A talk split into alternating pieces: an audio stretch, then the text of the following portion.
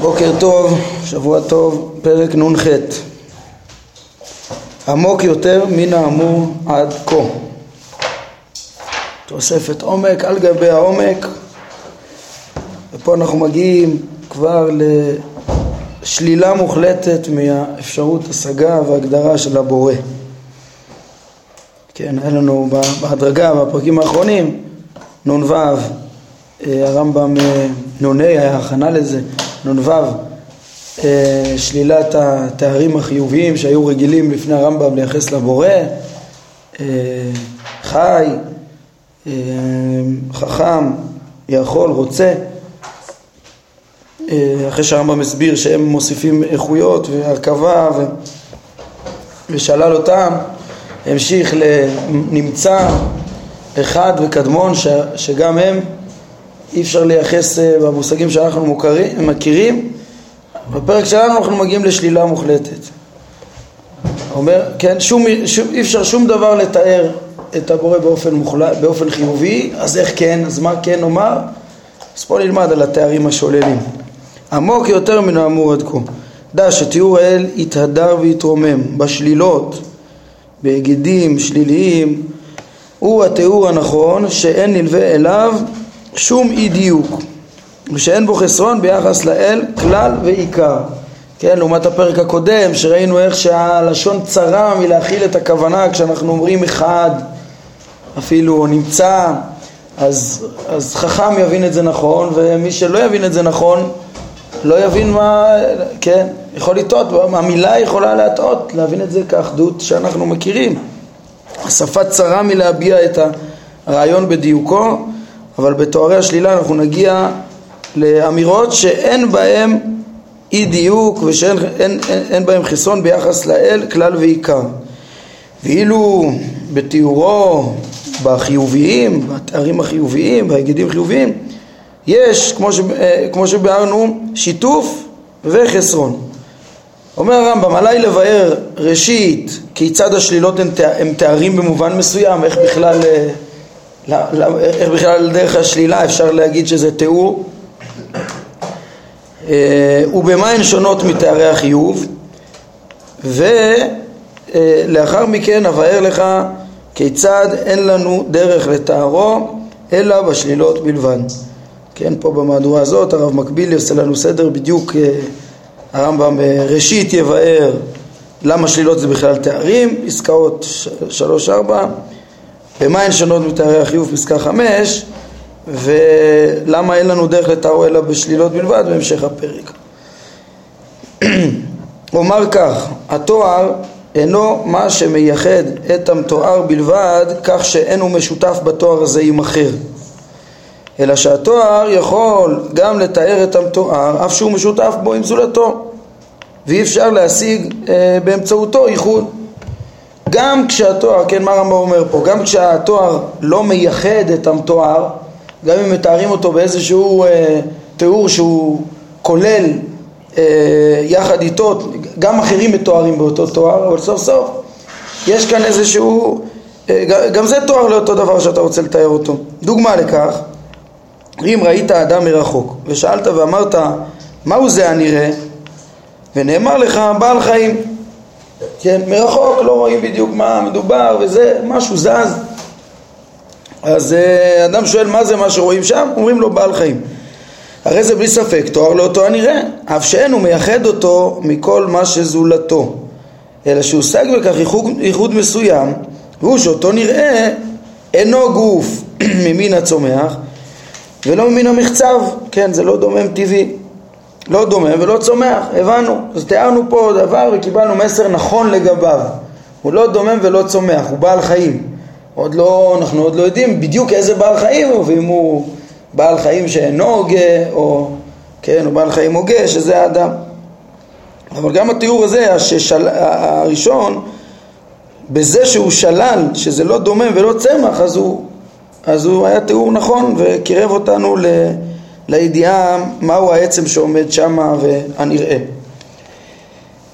אה, כיוצא בזה, אם היה בבית הזה אדם וידעת שיש בו גוף כלשהו, אלא שאינך יודע מהו, ושאלת ואמרת מה יש בבית הזה, ואמר לך העונה, אין בו מחצב ולא גוף של, של צומח, הרי הושג איחוד מסוים ואתה יודע שיש בו בעל חיים, גם אם אינך יודע איזה בעל חיים הוא.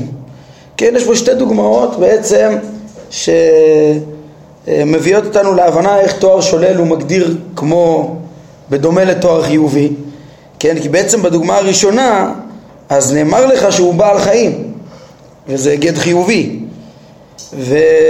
וההיגד החיובי הזה לא היה מדויק, כן, הוא לא הגדיר לחלוטין שמדובר באדם, אדם נראה, אבל, אבל הוא בעצם קירב אותך לדעת שזה בעל חיים ולא, ולא דומם וצומח. אז בדיוק אותו דבר, אם יש אדם בבית ואתה לא יודע מה, יש, איזה גוף יש בו, ואמרו לך שהוא לא צמח ולא, אה, כן, אותו גוף הוא לא צמח ולא דומם, אז הבנת שהוא בעל חיים, כן? אה, מתוך תיאור שלילי אה, הגעת לאותו מסקנה. אז גם, אה, אז כאן הרמב"ם מסביר לנו, כן, מן הפן הזה הוא מסביר לנו מה, איך, איך יכול להיות שתואר שלילה הוא גם מתאר. מן הפן הזה יש אם כן שיתוף בין תוארי השלילה לתוארי החיוב, כי הם בהכרח מייחדים ייחוד כלשהו. אף אם הייחוד שבהם אינו אלא סילוק מה שנשלל אה, מכלל מה שהיינו חושבים שלא נשלל. זאת אומרת בהתחלה יכלנו לחשוב שמדובר באיזשהו גוף דומם או צומח בתוך הבית וברגע ששללנו זה כבר אה, קירב אותנו לידיעה מה, מהו אותו גוף שנמצא אה, בבית. זאת אומרת יש פה מסר, יש פה תואר, יש פה אה, קירוב להבנה. אה, ואילו הפן שבו נבדלים תוארי השלילה מתארי החיוב הוא שתוארי החיוב אף שאינם מייחדים כן, גם במקרה, כמו הדוגמה שראינו שאין פה ייחוד גמור, הרי מורים על חלק מכלל הדבר שידיעתו מבוקשת.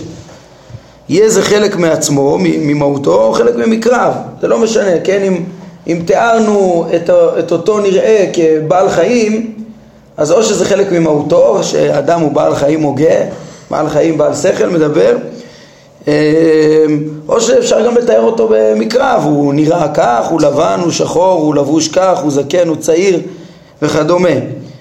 אה, אז תמיד היגד חיובי הוא יכלול איזשהו הגדרה של, של אה, חלק ממהותו או מקרה ממהות, כן? חלק מהדבר.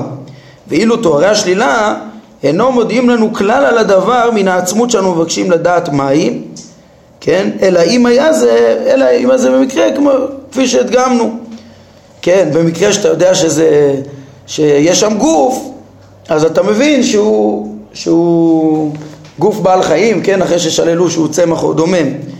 אבל אנחנו נראה, כן, כשמגיעים לבורא זה מאוד מאוד משמעותי החילוק הזה. כי, כל, כי בעצם בתאריך חיוב יהיה בעיה.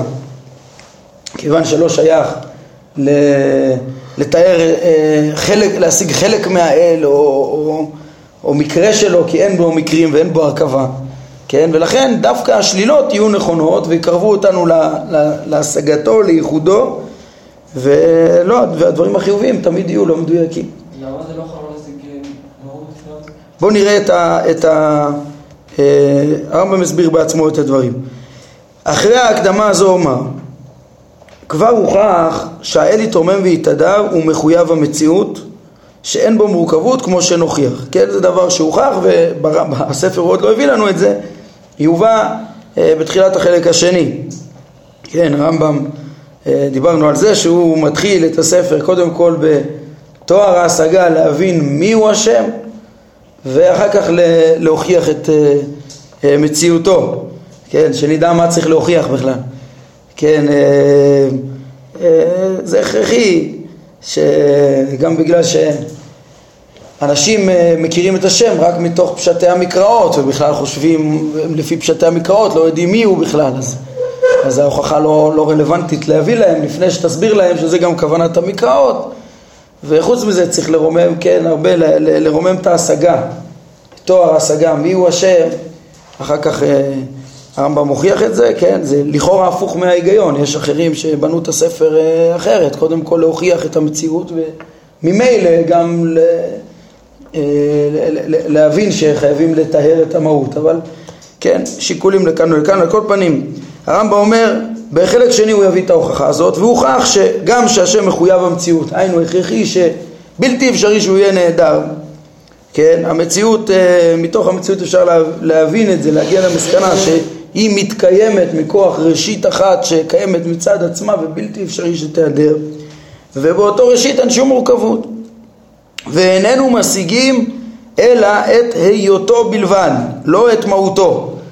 כן, הכרחי שהוא יהיה, דיברנו על זה גם בפרק הקודם, שגם המציאות שלו, היותו זה לא כמציאותנו, כן, אבל זה מציאות מחויבת, אבל את זה אפשר להשיג ולא את מהותו, את מהותו אי אפשר להשיג בשום פנים.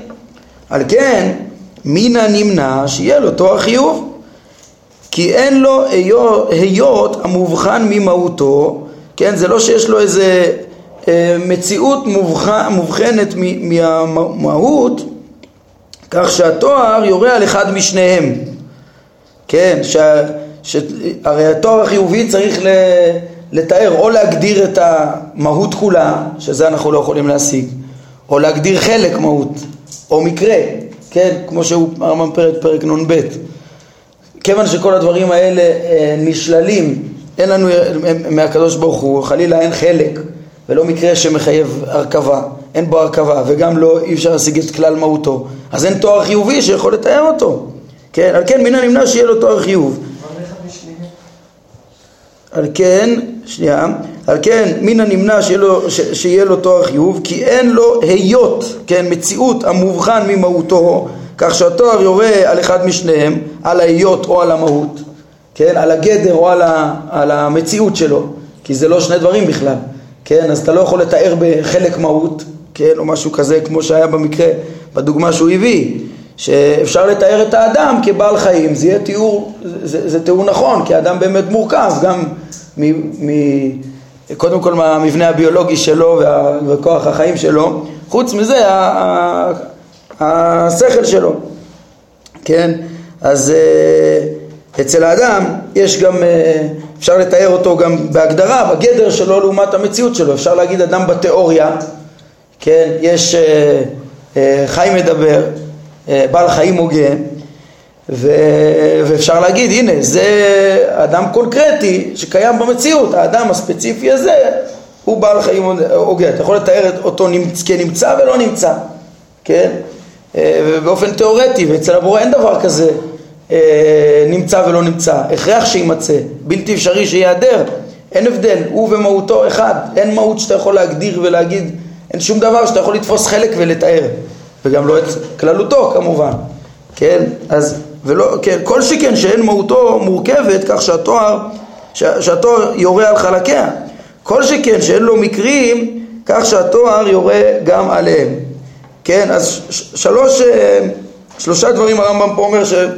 לא שייך לתאר, לא את המהות בכללה, לא את המהות והמציאות שהם דבר אחד, לא את ה... לא חלק מהות שאין בו הרכבה ולא מקרים שזה גם כן אה, אה, מייצר הרכבה כמו שאמרנו בפרקים הקודמים. אם כן אין תואר חיוב כלל ואילו תוארי השלילה הם אשר ראוי להשתמש בהם כדי להנחות את הדעת למה שראוי להאמין לגביו יתעלה. כן, בתוארי השלילה אז צריך את כל השלבים בעצם שאנחנו עכשיו פה לקראת השלמתם לפני שמגיעים לשם השם ארבעת השלבים שתיארנו שם במסע פה להרחיק ממנו תבנית הגוף ולהרחיק ממנו כל שייכות במרחב הפיזי, במרחב המקום, במרחב הזמן. אה, כן, החטיבה, החטיבה הראשונה אמרתי, החטיבה השנייה, החטיבה השלישית כל אה, תכונה נפשית, כל מקרה, כל היפעלות כן, כל ההשגות תחושים, תכונות נפשיות וכדומה, ואחר כך גם אפילו את הבחינות השכליות ותארי החיוב שרצו להגדיר. כל השגה, כל הגדרה, צריך לשלול ממנו, ואז מתקרבים להשגתו הנכונה. אבל להשיג אותו כפי שהוא, אי אפשר, כמו שאמרנו, לא את מהותו ולא חלק ממהות ולא מקרה שכל הדברים האלה אין לו. אי אפשר לתפוס בו. כי אין חל מצידם, כן, אבל תארים, תארים שוללים, שרק ישללו את ההבנות הלא נכונות, אז מצידם אין חל ריבוי בשום אופן. הם לא, הם לא הגדירו שום דבר, לא הגדירו חלק, לא הגדירו את הכל באופן חיובי, ולכן הם לא מחייבים שום גדר ושום ריבוי, והם מנחים את הדעת למרב, למרב מה שיכול האדם להשיג ממנו יתעלה. דוגמאות, למשל, הוכח לנו, כן, איך, אה, הוא מדגים עכשיו איך אפשר להתקדם בהשגת השם. הוכח לנו שמחויב קיומו של דבר מה? מלבד אותן עצמויות המושגות בחושים והידועות בשכל ולכן אמרנו עליו שהוא נמצא. אבל מה זה נמצא? לא במובן זה שהיעדרו לא ייתכן. כשמבינים שהמציאות לא יכולה להתקיים מצד עצמה והרמב"ם יראה איך שסיבוב השמיים, איך שתפסו בזמנו, לא יכול ל, ל, ל, ל, להסתובב בלי מסבב וכל המערכת כן צריכה איזה ראשית שמכוחה הכל קיים. אז אנחנו אומרים טוב הוא לא נהדר אבל בפרק הקודם למדנו גם למה אי אפשר לתאר אותו במושג המציאות שאנחנו מכירים של הנבראים. לכן רק בדרך השלילה אנחנו מדייקים. לא ייתכן שיהיה נהדר כי מכוחו נמצא העולם. אחר כך כן נמצא ומונהג ומופעל.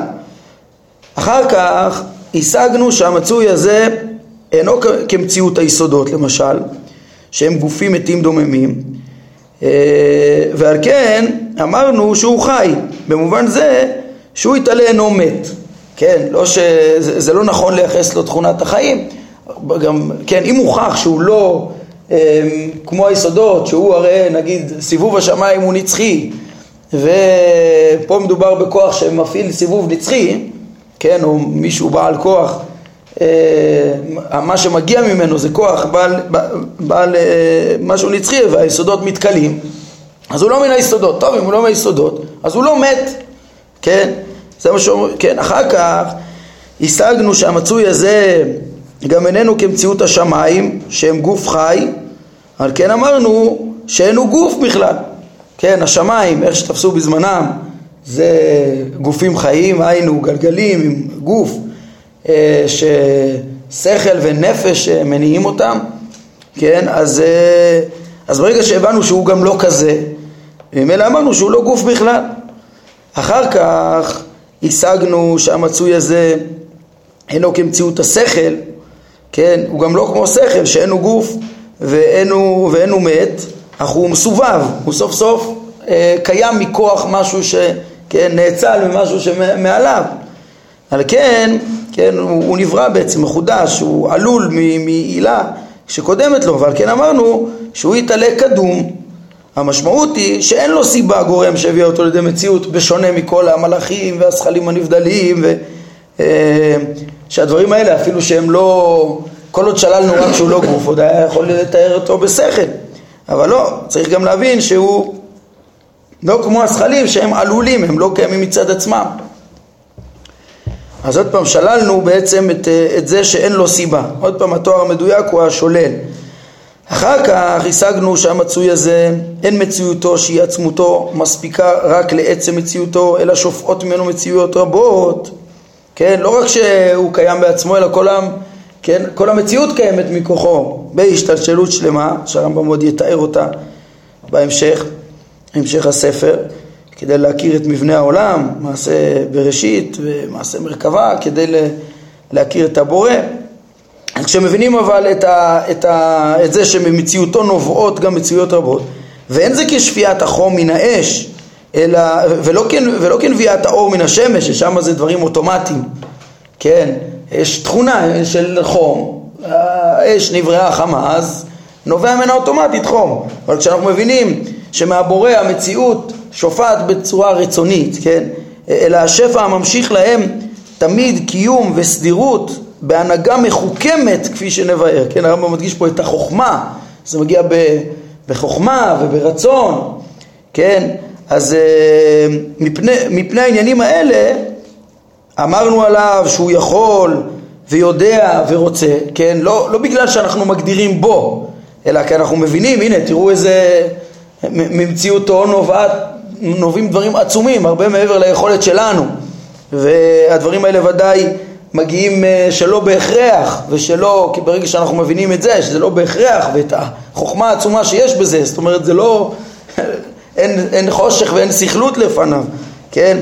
אז אה, אנחנו אומרים את התארים האלה, והכוונה בתארים האלה היא שאין הוא חסר אונים, אין לו מוגבלות ליכולת, אבל לא שאנחנו מגדירים לו איזה תכונת יכולת כמו שאנחנו מכירים, או בכלל שום תכונה נוספת על העצמות. מעצמותו נובע הכל. אז כשאנחנו אומרים את זה, רק להגיד שהוא לא חסר אונים, ולא שחל, ולא מסיח דעת או מזניח. משמעות אומרנו אינו חסר אונים, היא שדי במציאותו להבאתם לידי מציאות של דברים אחרים זולתו.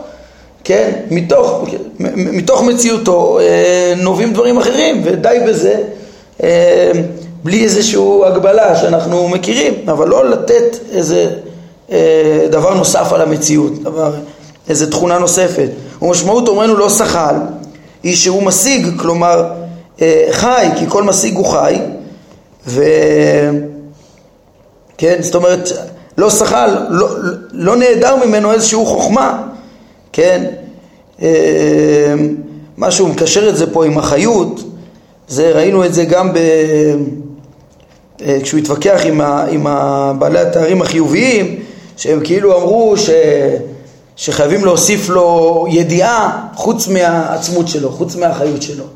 והרמב"ם אמר שזה טעות, זה, הם כאילו מדברים על הידיעה שלו, את המציאות, כן, אתם זוכרים שהוא, איפה הוא תיאר את זה? בפרק נ"ג, סוף פרק נ"ג. בפסקה שמונה, ככה הוא מציין פה. אה, יפה. אה, בקיצור, הוא הראה שהם בוחנים את הבורא כאילו מצד עצמותו ביחס לבריאה, וזה טעות, צריך, כן, הרי הבורא לא תלוי בבריאה בכלל, כן, אז, אז אצלו הוא וידיעתו זה דבר אחד עם החיים שלו, כן, זה לא, לא נכון להגיד חיים שלו, כן, הוא משכיל עצמותו והוא דבר אחד עם ההשכלה, דבר אחד עם עצמותו, עם המציאות, לזה הוא רומז פה, כן, וזה שהוא לא שחל והידיעה היא עצמותו. ומשמעות אומרנו לא מסיח דעת ולא מזניח, כן, זה היא שכל הנמצאים הללו מתנהלים בסדירות ובהנהגה ואינם ננטשים ומתהווים כפי המקרה, אלא כי התהוותו של כל מה שמנהיג אותו אה, הרוצה, מנהיג אותו אותו הקדוש ברוך הוא, הרוצה בכוונה וברצון. כן, פה זה בעצם העניין של ההשגחה, זה שהכל נובע מאיתו כל המציאות כולה מתקיימת מאיתו בחוכמה וברצון וזה לא איזה דבר שהוא מוכרח, פה זה לאפוק מהפילוסופים ועוד העמקה בוויכוחים איתם יהיה סביב הוויכוח על בריאת העולם וחלק שני איך ש... אה, ובחלק שלישי בעניין ההשגחה, בעצם זה שני דברים שהם מתווכחים. הם רוצים בשביל לעשות את הבורא לא משתנה ו... וקבוע ונצחי, אז הם אומרים שהכל אה, שופע ממנו אוטומטית, כן, בלי רצון ו, וגם תמיד שפע, ואף פעם לא היה בזה שינוי, לא, כן, כי העולם גם קדמון, בגלל זה הם אה, הביאו אותם לזה. והרמב"ם אה, ידחה את הדברים שלהם ויראה איך שהכל נובע מאיתו, גם השינויים של מי שקודם שהיה העולם לבריאת העולם, וגם כל ההשגחה וכל, וגם הקיום המתמיד חלילה שזה יהיה שלא ברצון, כן? אם, אם מגדירים את זה על דרך השלילה, לא הגדרנו שינוי. שם הפילוסופים נפלו, הרמב"ם יתקוף אותם, שהם בעצמם לימדו שאי אפשר להגדיר את הבורא. אז פתאום כשמדברים על, על חוכמה, על ידיעה, את הפרטים, את הכרת המציאות, או את הרצון, או את ההשגחה, פתאום הם, הם מבינים את זה בצורה חיובית ולכן מתנגדים לזה. לא, גם את זה אפשר להבין בצורה שוללת. אנחנו נראה, זה דבר עמוק שבעמוק, כן? אבל בעצם הרמב"ם פה כולל את זה בצורה פשוטה, ואומר שה, שהכל נובע ממנו בעצם, והוא מגדיר את זה בכוונה בצורה שוללת, לא מסיח דעת ולא מזניח.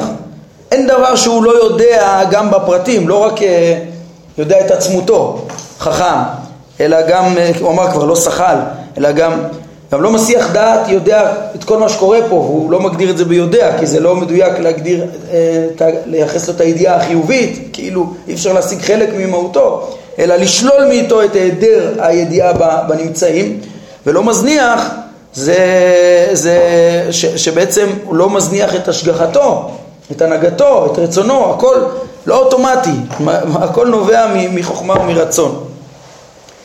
אה, שאנחנו יכולים לדבר על זה בדיוק, רק המילים המדויקות הן רק כשאנחנו את, ה, את אה, הסחת הדעת, את ההזנחה, את השוללים את ההכרח ומילא מתחייב הרצון. אז אי הסחת הדעת זה מבחינת הידיעה מנבראים.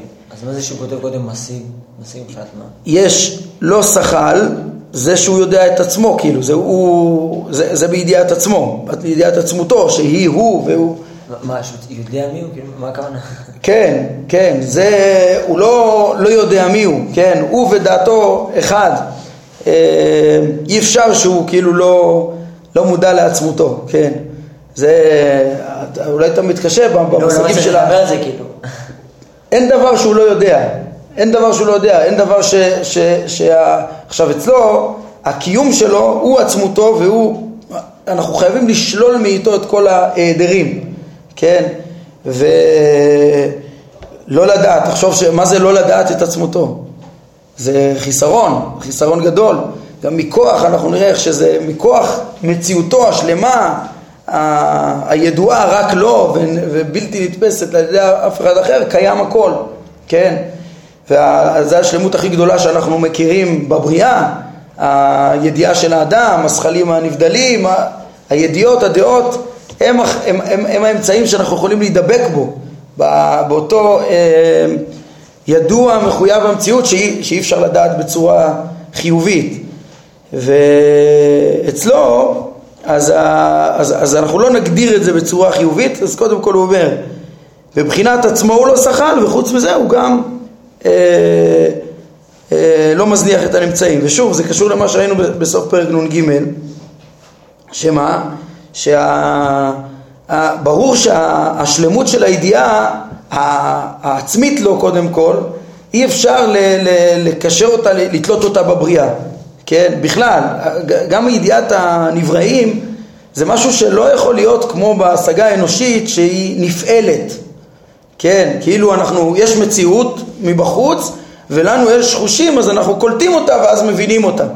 אצלו כל המציאות קיימת מכוחו, אין דבר שהוא יודע רק בגלל שהוא, אה, פתאום ראה, אין לו חושים, אלא הכל קיים מכוחו והוא יודע אותה, את, את כל המציאות בידיעת עצמו, כן, והידיעת עצמו אז היא, היא משהו ש, שקיים עוד קודם שנברא העולם, הוא דבר שלא תלוי בעולם בכלל, כן, השלמות הזאת, לא שייך ל, ל, ל, לתאר אותו באיזושהי שלמות שמתחילה מהעולם, מלדעת את העולם. זה דבר נוסף, שברור שאם נבע ממנו עולם ונובעים ממנו דברים והוא מקיים אותם, כן, ברצון ובחוכמה, אז הוא גם ידע אותם. אבל זה דבר נוסף, עיקר, עיקר הידיעה היא קודם כל ידיעת עצמו, שזה השלמות הגדולה ביותר שיש, זה ה... כל השאר הוא לא, לא שווה כלום, כן? זה, אז זה, זה, זה אנחנו שוללים ממנו כל אה, סכלות, זה, זה ידיעתו ועצמותו. עוד הרמב"ם אה, מוסיף אומר, עוד השגנו שהמצוי הזה אין אחר כמוהו, ועל כן אמרנו הוא אחד. במובן של שלילת הריבוי, כן, שלילת הריבוי המוחלט, לא אין אחר ואין הרכבה בו.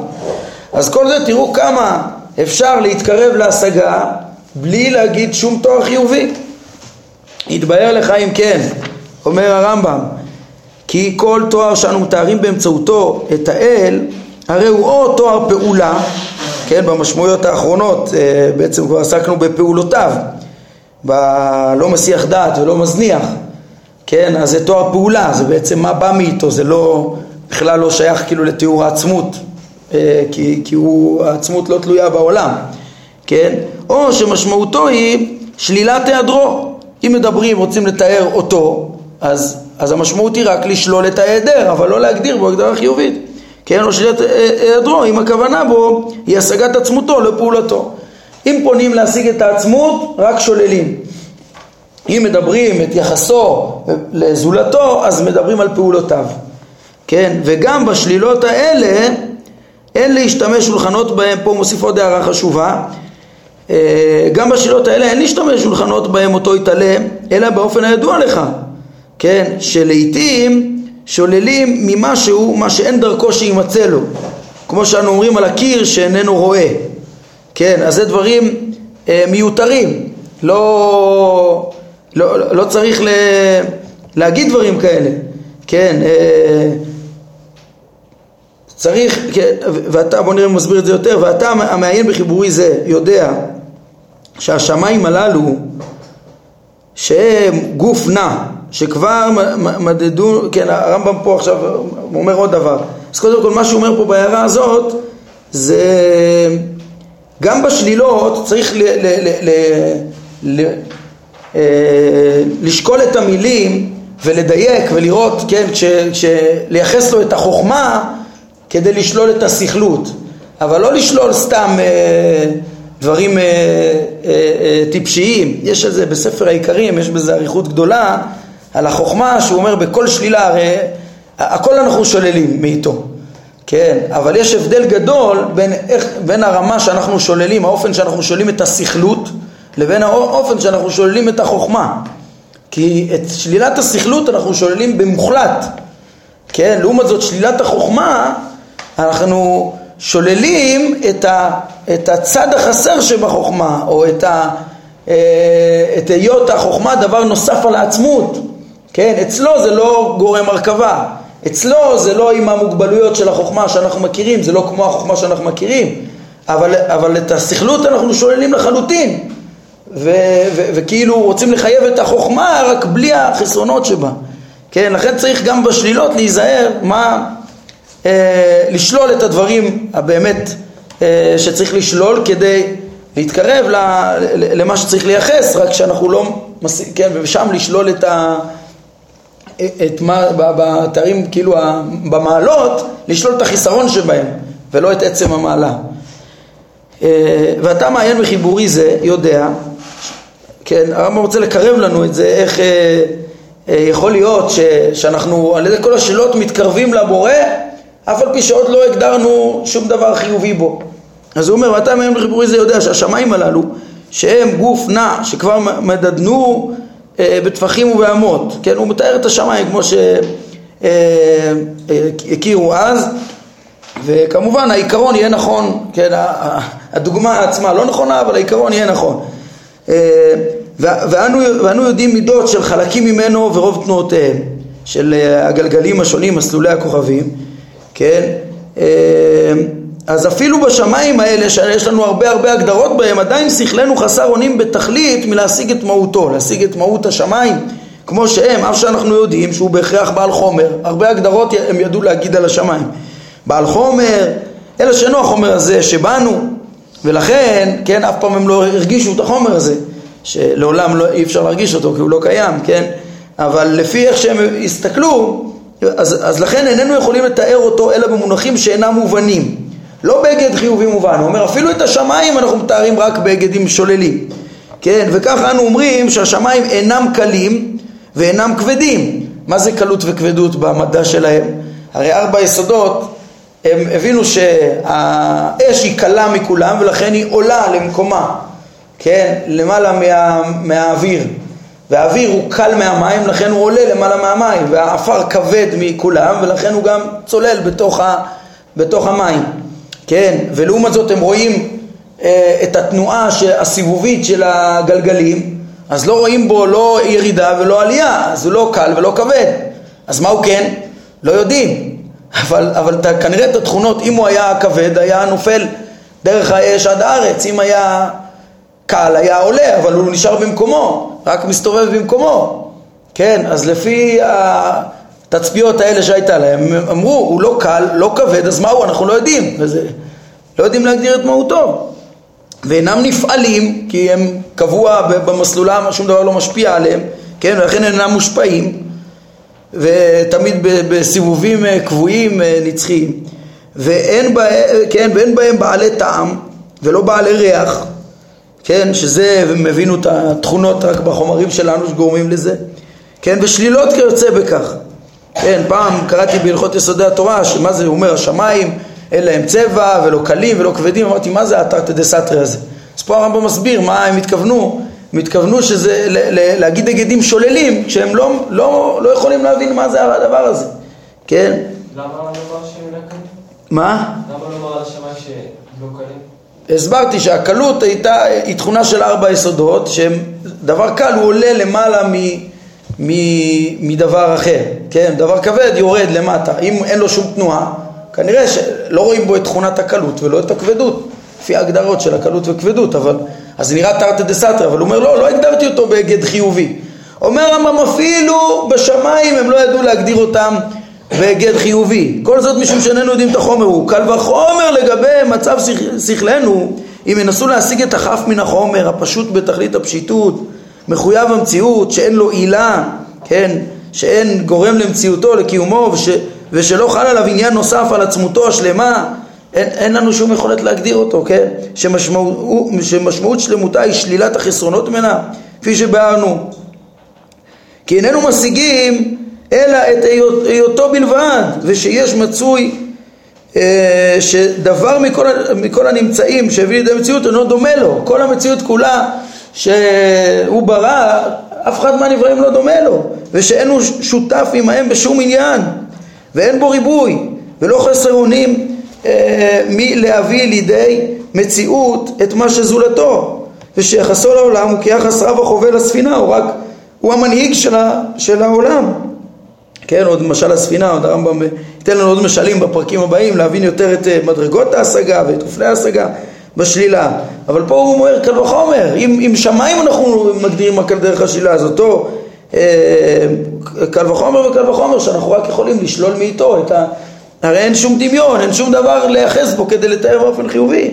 וגם זה, אפילו היחס הזה של רב חובל הספינה אינו יחס, אינו יחס אמיתי ולא דימוי נכון. הרי אמרנו שהוא במהותו לא, לא תלוי, אין איזה יחס לשום דבר אחר, הוא לא, כן, הוא, הוא הרי גם לא תלוי בעולם, הוא מצד עצמו קיים בלי קשר לעולם. זה מתארי פעולותיו היחס הזה. אה, אלא מטרתו להנחות את הדעת לכך שהוא יתעלם, מנהיג את הנמצאים, כן, בהווה, זה, זה פעולתו בעצם.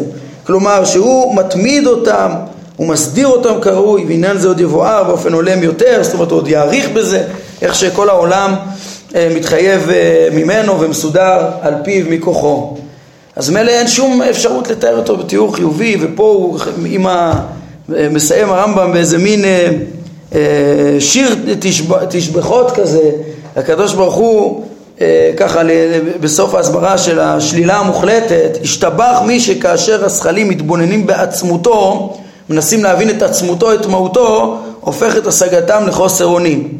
וכשהם מתבוננים בנביאת פעולותיו מרצונו, זאת אומרת באופן, זה כבר לא בעצמותו, זה האופן שהוא פועל בפעולותיו ואיך הם פועלים, איך הפעולות מגיעים ממנו, אז הופך את ידיעתם לבורות, גם את זה אי אפשר להשיג, וכאשר מנסות הלשונות לרוממו בתארים, מנסים לרומם כל, הופכת אה, מליצ, כל מליצה לגמגום ורפיון כוח, כמו שאנחנו נלמד גם אה, בפרקים הבאים, בפרק הבא, איך שהנגזרת מההבנה המעמיקה של העילוי העצום שהרמב"ם מעלה את הבורא מכל השגה, אה, איך זה מביא לזה גם שאי אפשר בשום מילה לתאר אותו, לשבח אותו, כל הקילוסים אה, הם מורידים בחוקו, אז זה דבר שנראה גם בפעם הבאה. השתבח הקדוש ברוך הוא, כן, שאי אפשר ככה להשיג אותו. עד כאן להיום, ברוך אדוני לעולם, אמן ואמן.